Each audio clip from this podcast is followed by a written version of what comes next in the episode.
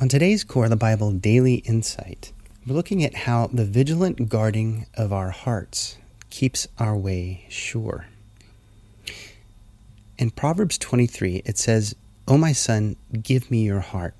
May your eyes take delight in following my ways. The Proverbs of Solomon contain a wealth of instruction regarding the necessity of the righteous person to stay within the boundaries of God's wisdom and the writer appears to be conveying all of this information and instruction to his child.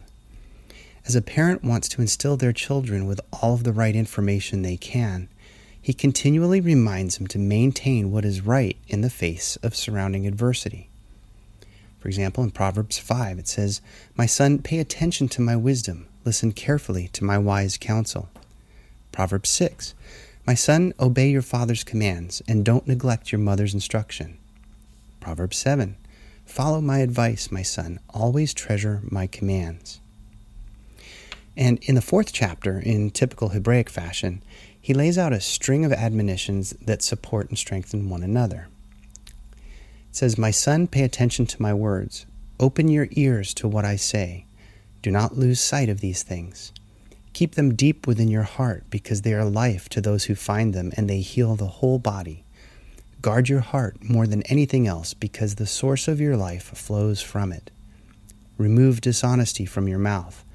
Put deceptive speech far away from your lips.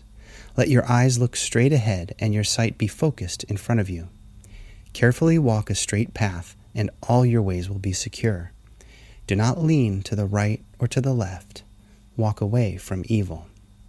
And that's Proverbs 4, verses 20 through 27. So, the root of remaining vigilant and keeping one's way pure is centered on the heart. For example, he says, Keep my words deep within your heart.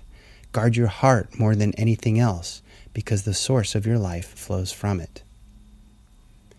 So, a pure heart means a pure walk. In like fashion, when we keep God's word deep within our hearts, our walk becomes more sure. Dishonesty and deceptive speech disappear. Distractions from the way of truth become less frequent. Our way becomes more firm as we stay on the path laid out for us. We find the strength to walk away from evil. Yeshua instructed his followers that what one says, and thereby does, comes from what is within the heart.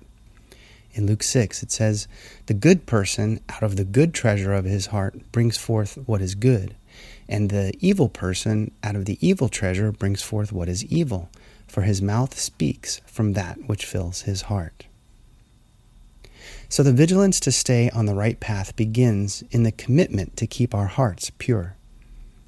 By remaining faithful to the deep truths God has placed there, then, just like the child of Proverbs, we can find deep reserves of strength to always do what's right and to bring forth good treasure for His purposes. Well, I hope today's insight was helpful for you. As always, please visit coreofthebible.org for hundreds of other Bible articles, other podcasts, and videos. Thanks so much for listening today. Take care.